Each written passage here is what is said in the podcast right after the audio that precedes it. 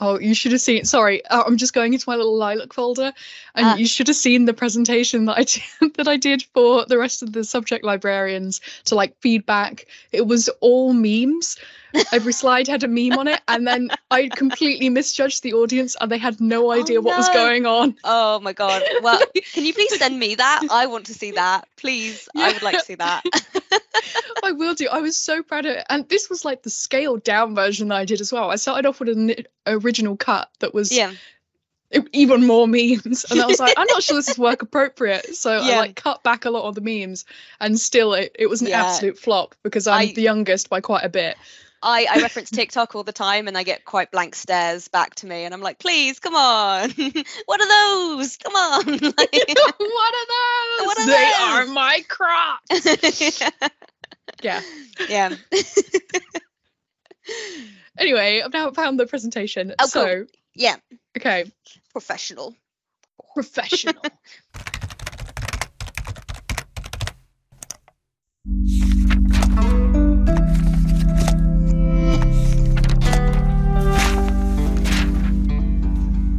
Welcome to Chatting InfoLit, a podcast for new professionals produced for the CILIP Information Literacy Group. In this series, we'll be hearing from both new and seasoned professionals across different sectors about their experiences, as well as discussing information literacy projects they have been involved with. Corin Peacock is a recent graduate of the Sheffield iSchool and a subject librarian at the Arts University Bournemouth. In today's episode, we talk about their experiences being a new professional and their research looking at self tracking in the LGBTQ community. Hi, Corin. Uh, thank you for joining us on today's episode of Chatting Infolit. Today, we're talking to you about your uh, project you ran on information literacy practices of LGBT students. So, before we kind of talk about your project, I'd just like to start off by kind of talking about your new professional experience because I think I'm right in saying you you only recently graduated. oh, yeah, I'm a little baby librarian. I am. yeah.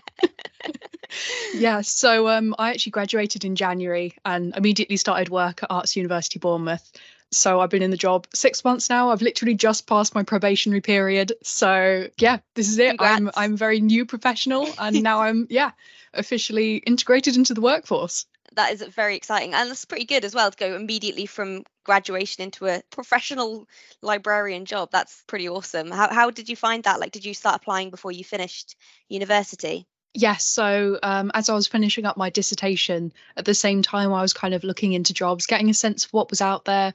I applied for quite a few things, didn't really get much response from anyone, which was a bit disheartening at first. But then AUB got back to me, and I was like, "Oh, it's it's speculative. I don't think I'll get it." But I went for it. I was very lucky. I got it, and it's such a brilliant place to work. So yeah, I literally had to take a couple of days off on my very first week of work to um, attend graduation. So it felt like very like I've completed it and now start working. Um, yeah but it has yeah. been a brilliant experience. Like everyone there has been so supportive and ready to welcome a new professional and help me learn the things that library school didn't cover, you know? yeah I, I feel that one i had the same sort of thing when i started my first kind of professional library job where you're kind of like oh god i'm i'm, I'm in the deep end of things so having people who can like support you with that because obviously librarian school sets you up really well for a lot of things um, but there's stuff that you just there's no way to cover you know like actually having a job is you know like, Exactly. Yeah Like honestly, even just getting used to actually having to like get out of bed for a consistent time every day has been quite hard. I found myself just being so tired in the evening. So I'm like, I just had to do work like all day. Um, Yeah. But finally, I am now starting to settle into it where I'm like, okay, now I actually wake up on time and it's not a struggle and, and starting to work out how things fit into place. And particularly because at AUB, because it's a specialist arts university and it's quite small, it is quite different to the academic libraries we sort of learned about it you know, doing my librarianship masters. The things I do are probably a bit outside of actually what a subject librarian usually would do.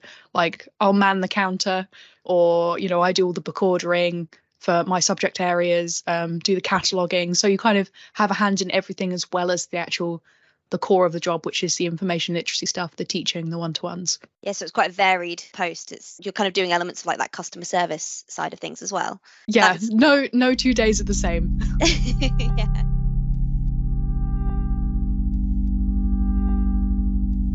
So I, I have read through your presentation that you delivered at Lilac on information literacy practices of LGBT students. You can tell I'm reading it off the thing because I, I don't want to like use the wrong name for it. I keep forgetting the name. So in that you say that you did this as part of the postgrad internship. Would you be able to kind of talk on that a little bit? Yeah, of course. I haven't actually said where I studied yet. That probably would have Oh, been yeah. quite helpful to start off with, wouldn't it? So I did my librarianship masters at the University of Sheffield. And as part of that, as part of the School of Social Sciences, they offered these postgraduate internships. I think there were 26 of them because they had they all had a letter through the alphabet. And so you applied for them. It was like a competitive process where you applied, you were interviewed, and you were selected you applied for a particular project and were selected by the supervisors on that project. And it ran through from like May through to sort of September. So, alongside the ends of the last modules and alongside studying for your dissertation. So, it was quite a lot of work trying to manage those two things running side by side. But it was like a really valuable experience for actually seeing that research process through especially doing it alongside my dissertation. So that we were at kind of similar stages of you know seeing the ethical application that they completed and then doing my own. And so it did actually marry up quite nicely. It was just something that was distributed to all the students in the faculty of social sciences. Here you can do this thing. And pam was like you should apply for this one because i was already an academic rep and had been doing work around well-being and had done some previous research around well-being within the information school. So she was like you should you should try it. And i was like okay. And then yeah I was very lucky to do well at the interview i guess and be selected. So yeah. And what kind of time period was it again? So it was from you said from the start of the dissertation process to the end. yeah it was sort of may to september. So we had a couple months of like planning doing the the, the ethical stuff and putting together the interview questions then there was obviously the recruiting period actually trying to get older people to do it um, which was a bit hard with everyone being off doing dissertations and stuff. So we were recruiting we focused specifically on lgbtq plus students just because those were the people I had access to. So I was spreading the invitation to participate through LGBTQ plus student group Facebook pages at different universities across the country. So that's how we kind of recruited most of our participants was that kind of snowball through the Facebook groups. So yeah, we had the recruiting phase, then we did the interviews, I transcribed them all, then we coded them together as a group, then obviously the write up and preparing the presentation for Lilac and all of that. Just then you spoke about how it you specifically chose to focus on LGBTQ students. So was the project entirely decided by you or was it kind of fed into from like something the academics were already doing? You know, how did the topic kind of come about? So when you apply for the project, there is a title for it already. So they've already decided what you're going to be studying. The fact that it narrowed down to students was on me, and the fact that, that that was the group I had access to and could recruit from. So yeah, it was looking at just LGBTQ plus uses of self-tracking. And that built on from Pam and Andrew's previous experience doing work around self-tracking and information literacy practices and behaviours. So it was in their interest area building on research they'd done before but taking into this new area that kind of hadn't been explored before because there hadn't been any been any previous work on specifically how queer people use self-tracking so yeah it was bringing in a new angle and bringing me on board as a queer person as well i think that was really beneficial is having a new opportunity to bring a new person on board who has the background experience and then yeah that's how it happened that makes sense. So I just want to kind of quickly define self-tracking because like when I first sort of heard about your project, I I kind of vaguely knew what it meant. Some things that count as self-tracking hadn't really like solidified in my brain. So would you be able to define what what self-tracking is in this context? So obviously self-tracking is any kind of like self-track data about anything, but specifically within this project we were looking at diet and exercise self-tracking. Participants did also talk about other kinds of self-tracking, so uh, menstrual tracking, sleep tracking, mental health based tracking, so mood and emotions, journaling, that kind of thing. But we were focusing mainly on big apps like MyFitnessPal, using Fitbit, Garmin, that kind of thing the sort of general steps, exercise, food. That was the main focus of the study, but it was really interesting actually to hear that there was a, a really broad range of things that people did use self tracking for. Yeah, it's so interesting as well to have that specific angle as well because self-tracking is like you know, I hadn't thought of it in the context of information literacy, but of course it is information. It's your own information. It's it's that kind of data. And when it comes to any kind of like information, your identity is a part of that. So it's such an interesting concept to kind of tie together that self-tracking and that LGBTQ, you know, identity together. I think it's such an interesting project. So um, let's talk a bit more about uh, the, the project itself. So, kind of, what did what did you find from from your research? Pretty much that actually there isn't that much difference. oh, so, so, for the majority of our participants, the things they reported were very similar to previous research. So they had the same kind of concerns about privacy, but then this tacit acceptance that that while apps might be sharing their data with third parties, it was kind of this trade off, like they were willing to accept that in return for the convenience of the app. Mm. They reported similar trends in terms of how they were willing to share that data. So they were less willing to share data where they perceived, where, where they had a fear of judgment. So they were more likely to share it with people who were on a similar journey or had similar goals. So they'd be more likely to share it with, say, a partner who was also going on a fitness journey versus a parent who they feared might judge them for, you know, whatever data they were presenting. There were some mixed feelings about sharing with healthcare professionals. Some were like, yes, I, I would do that. That's helpful. Some had even been asked by healthcare professionals to share that data. Whereas for others, it was like, no, I wouldn't want to hand that off to a doctor. It's there was some sense of mistrust around healthcare professionals about losing bodily autonomy, particularly with things like tracking mental health. So there was a variety of things there, but again, aligning with the literature, there was discussion of a fear around becoming obsessed with the data. Again, that aligns with previous literature to do with how participants fear becoming too involved in in tracking this very granular data. They talked about how sometimes outputs aren't useful to them. Sorry, this is a whole lot of things that I'm just going through no, here. please keep going. It's really interesting. Um, they talked about how the outputs sometimes weren't useful to them, particularly they highlighted the gender issues within apps. So, for example, uh, menstrual cycle tracking apps, uh, assuming that they were women or that they could get pregnant or that they wanted to get pregnant, they noted the masculinized nature of the app, so encouraging competitiveness on things like Strava. And the, again, these are issues highlighted in previous literature about the way that these apps are designed for a typical male body will make gendered assumptions based on what gender you put into the app and that masculinized competitive worldview that underlies a lot of the, the more social media type tracking apps we also discovered that they had a similar understanding of their motivations and reasons for tracking in the first place. So, some were monitoring a particular health condition or factor in their lives. Some just wanted to uh, develop this greater understanding of their own behaviors or patterns in their body, understanding of themselves as a whole through collecting data and looking at the outputs from that data. So, just coming back to one of your earlier points about self tracking and kind of the risks and rewards of it. So, you were saying that some participants felt like the risks outweighed the rewards because you interviewed sort of students. Do you think that might be tied into kind of an age thing as well? Because a lot of those student people would have grown up on the internet and very online from quite a young age. So, maybe that could have an impact. That's interesting because that's it's not something that we directly addressed in our research because obviously we didn't have a, a control group of, of another age or a range of ages to compare to. Um, and I'm not sure how it sits in, in previous literature. But that being said, you saying that has reminded me that one of the participants did directly discuss how she felt this sort of implicit sense of a mixture of distrust and acceptance, and how that is because of her experience of growing up using these these apps and services throughout her life, just always being you know like oh you need you need to download this app to order your food at the pub or you need to download this app to get this money off at this store. And how that actually influenced the way that she had this this tacit acceptance of this is just the way the world is. You give the apps your data. We don't trust big companies. We don't trust apple or google or whatever to actually be responsibly handling this stuff.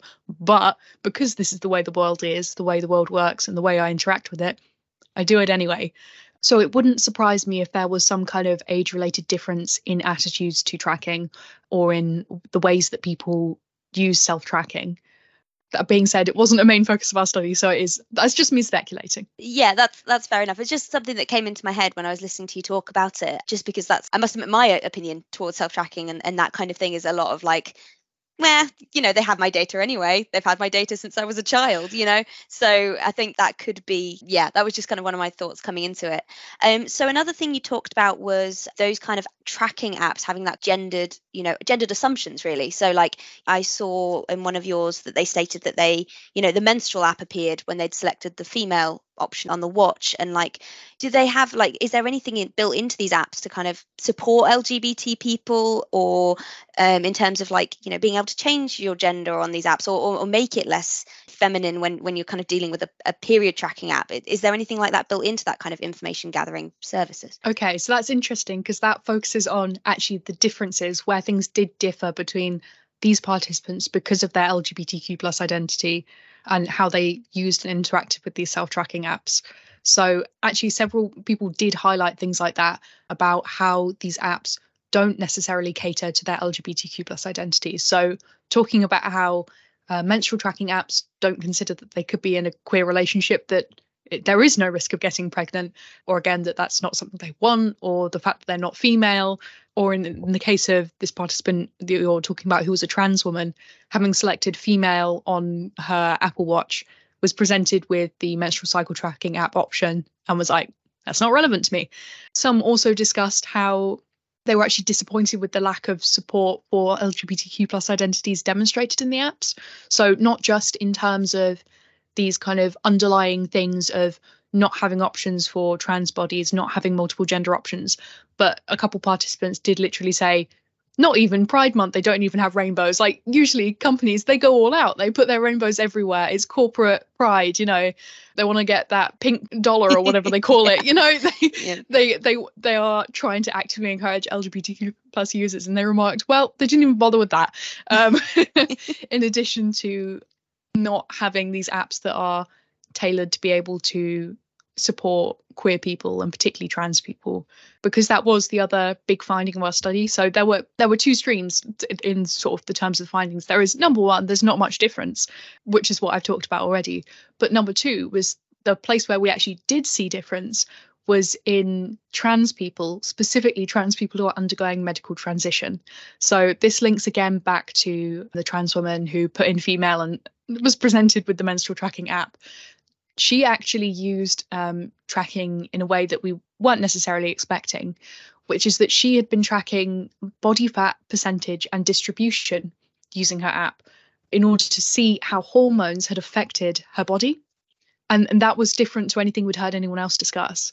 So unfortunately, we only had one trans participant who was undergoing medical transition at the time, so that was a real limitation of the study. But it kind of opened up this area where we were like, ah, future research. yeah, I was going to say that that must be such a, a, really great area to look at, like specifically trans attitudes towards these kind of apps, because that is such a helpful thing if somebody is undergoing like a medical transition to be able to physically see, okay, well, this is the changes that are happening as, as a result of the HRT or whatever they're going through. That must be such a beneficial way of using information, I guess. Exactly, exactly. And I think probably the more we I don't want to say investigated the trans community, that sounds wrong. But the, the, more we sort of studied and explored the attitudes that trans people have, I think we would discover as well more resistance to things like sharing data with medical professionals, more resistance to sharing data with apps. Because there was, a, particularly at, at Lilac, one person in the audience raised the point that actually there is increasing monitoring of trans people in society, increasing hostility. It's becoming quite a dangerous environment, honestly, to exist in as a trans person and obviously a lot of problems with the NHS provision for trans people, please contact me, Gender Clinic. Please just get back to me. For God's sake, it's been six months. Just answer an email. It's terrible, the, the provision yeah. in, this, in this country. Um, there was an excellent video by uh, Philosophy Tube on that topic as well. I love Philosophy Tube. It's so good. Such a good video. Yeah. Oh. Um, and I think also having that understanding as well, like by conducting research into information literacy and the transgender community, I think that's a way of gaining that understanding to hopefully counteract some of this you know increasing hostility that is kind of coming up um, in the world at the moment. Exactly. Yeah. but i do yeah i also wonder if that will affect trans people's attitudes to sharing data and things like this. Like there was another audience member at lilac who said do you think that trans people's use of self-tracking apps will go the same way as women and other people in America who've stopped using menstrual tracking apps because of the the restrictions on abortion rights and and the things that that could happen as a result of that. And I was like I hadn't considered that but damn yeah like there is this sense that the more you declare yourself as trans the more you can make yourself kind of a target. Like I know filling out the last census I was just like ticking that trans box, like, oh my God, am I putting myself on some kind of list here? You know, I'll be the first one to go.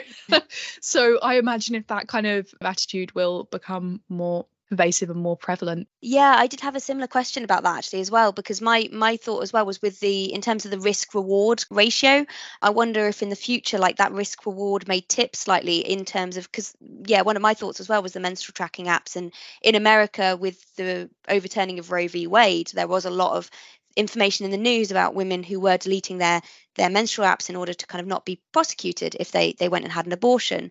So you know there may be future implications in terms of research on this to see if those attitudes do change maybe um, you know if if things continue to be um, mm, heightened i guess if, if, if you want to put it politely. Exactly and especially considering that risk reward balance again particularly noted amongst trans participants was this sense that despite using the apps they didn't necessarily find them that accurate or useful because they had unique bodies that weren't necessarily accommodated within these binary gender options or standardized man woman gender patterns that were built into the app. So actually, the reward is reduced anyway for trans people because they are having to work around an app that doesn't accurately reflect their physiology and therefore doesn't accurately give data outputs anyway. They're potentially having to be encountering these microaggressions of only having binary gender options or having these assumptions made about their body based on the gender that they have input into the app. So they have that anyway. And then if it becomes actively potentially dangerous um, or detrimental to them to be putting information in, in addition to obviously all the privacy concerns that that people have anyway about these apps, yep, I think we could see like a, a significant shift in in trans people's attitudes to these apps. But again, that is speculative. yeah, they hasten yeah. to disclaim. yeah. yeah, we are we are purely speculating here about it, but yeah, it's it's just interesting because it's kind of a form of information literacy, isn't it? It's that is that body information literacy. It's your own data and how you want those companies to have that access and that risk reward you sort of talked about um, one of the participants found it quite helpful to self track in terms of their eating. They said that it kind of helped them to know when they could eat. Do you think this maybe ties into the LG, like in terms of self tracking and, and eating? And I could be wrong here, but I think LGBTQ people have a higher rate of some of these sort of eating disorder behaviors. I, I could be wrong on that, but I think, you know, there is higher mental health issues in, in these communities. And, and is there a possibility these kind of self-tracking apps do you think feeding into those kind of things? You know, uh, you were talking about the dangers of over tracking. Does that kind of feed into that, do you think? I, you are right about that. So LGBTQ plus people do have a higher instance of mental health issues like across the board, and that's especially so for trans people. And yeah, that does include eating disorders in addition to all, all the other fun things. And and I see, yeah, the point you're making is that these apps can be detrimental to some people, but to other people they can be very helpful. So for example, participant three was actually recommended to use this food tracking app to counteract an eating disorder. So that's why it helped reduce anxiety for her, is because she knew what she'd eaten and how much she should eat, and and was able to also share that data with uh, like someone else in her life who could then act as encouragement and also someone to hold her accountable. So actually for her that was a really positive experience Whereas you get other participants who reported a whole variety of problems with tracking their food, whether that was sort of an anxiety about it or simply like literal problems with the app. This chimes with previous literature, but participants reporting the difficulty of inputting actual food into apps, um, particularly home cooked meals, having to record every ingredient, and you know the outputs again not necessarily matching up with with people's unique bodies, and you know if you're thinking about calories and things like that.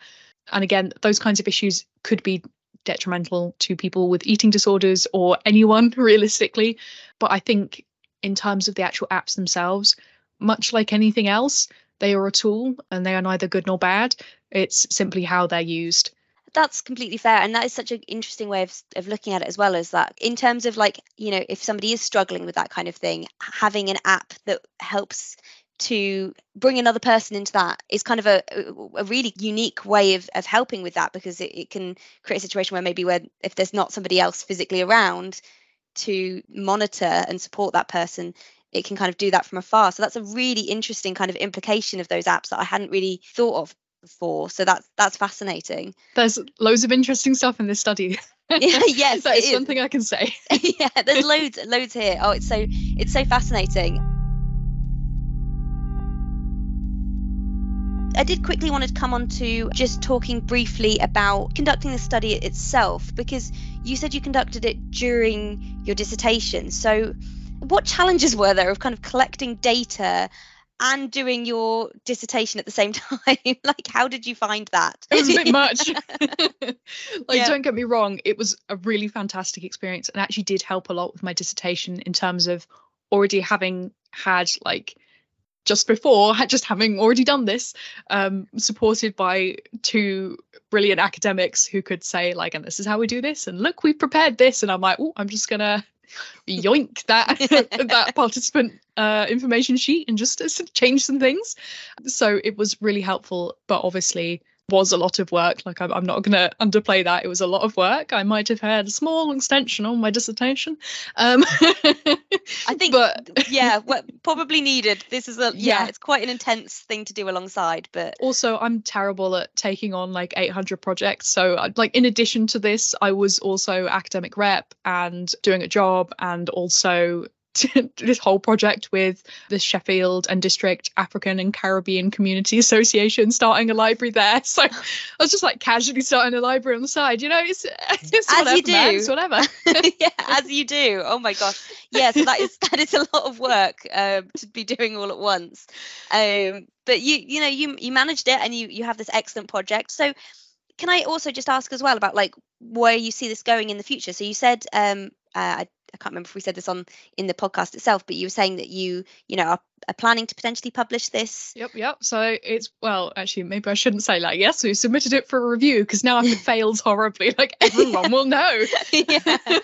but I have, I have, yeah, I, I, have reasonable confidence that it, it will be published soon. And yeah, obviously we presented it at Lilac, so and obviously talking about on this podcast as well, it's great to think that we've been able to share the results of this particular exploratory study. And yes, we do have some very gentle plans, not nothing too concrete yet, some gentle plans to do further research. Pam and Andrew will be getting in contact with a trans charity in Sheffield specifically and seeing if they could provide a point for finding participants to look at potential future research into specifically trans people's use of self-tracking apps and i would be keen to then expand that nationally so that, say if we did like a pilot study in sheffield and then we wanted to like take it a bit broader but you know i don't want to like I don't want to say like 100% we're going to do that and then we're going to take it national. Um, yeah. Because in reality, yeah, like I now have a full time job. Like I'm no longer a student doing only four jobs. I now have a full I now have a full time job, and obviously they they do as well, um, even if research is part of their job. So it's yeah. I don't want to. I don't want to say anything too explicitly, but yeah, I would be very keen to be involved in further research, as I know Pam and Andrew would be as well. So fingers crossed, there will be more stuff following up on the really interesting uh, results we got from this one and and they are really interesting. I think they'd be I'd be fascinated to see kind of what what comes out of this in in the future potentially, and also reading the article. Do you have anything yeah. that you would add to a kind of information literacy reading list? Well, there were a few key studies involved in in this particular project. So obviously, um, the article that may or may not be published that can go on there. Mm-hmm. Um, and then there were a few, such as Lupton 2016, who was talking about how self tracking is empowering. So that's a nice one to have on there. The, the studies focusing on the positives of self tracking, there was like St. Jean 2018, who talked about um, reading the state of bodies. So that that relates back into the participants and getting to know patterns and behaviors better. Yeah, there were there were whole obviously um, Andrew and Pam's previous papers. That's that's probably quite an important one that should probably be on there. Uh, um, in terms of like big studies previously on issues with self tracking. You have Baker 2020, who talked about the problems with the accuracy of self tracking. So, data collected by devices and input into devices, the things about becoming obsessed with self tracking, that kind of stuff. You can find that in Pam and Andrew's research papers as well. Privacy issues, you can look at Healy 2021. And if you're interested in looking further into the gender issues involved in apps, so the masculinized worldview and the sort of standard male body used to design these apps, you can look at C4 and Garcia 2019. Quite a collection to add to the reading list. So thank you very much for those. That's that's awesome. And I, I did just remember I have one final question as well. Um, I did just want to quickly ask about the implications of this on information literacy because I kind of just wanted to sum it up a bit. You know, how do you see self-tracking as a form of information literacy and, and the kind of impacts of this study in an information literacy context? Well, this was the the first study into LGBTQ plus, you know, uses of self tracking. So already, like as an exploratory study, it's it's breaking into new ground in terms of information literacy and self tracking. I suppose implications for broader information literacy is a bit hard to say. Like it was quite a small study on on quite a specific, you know, audience of, of people or of participants. But I, I guess there is scope for application in terms of things like well-being. So as we we saw for some people, using self tracking was really positive in terms of managing eating disorders, anxiety, even things like for trans people tracking body fat distribution and all of this stuff with exercise. Like there are positive implications for well-being but also the study shows that you've got the issues to consider as well like the, the fear of becoming obsessed like monitoring stuff too closely issues around privacy. So it, it does kind of show that there needs to be that balance in terms of using self-tracking for well-being. Yeah it's it's fascinating and i really appreciate you taking the time. Thank you very much for for joining us on today's episode of of chatting info lit and and thank you for sharing your your time with us. Edit this out if this was a dream um but i I'm, I'm... sorry about that to the editor no no yeah yeah yeah sorry beth and or josh the editor is going to hate me because I, I did my wrap up a little bit before the, the reading list. So we're going to go back. Oops. Um, but yeah, so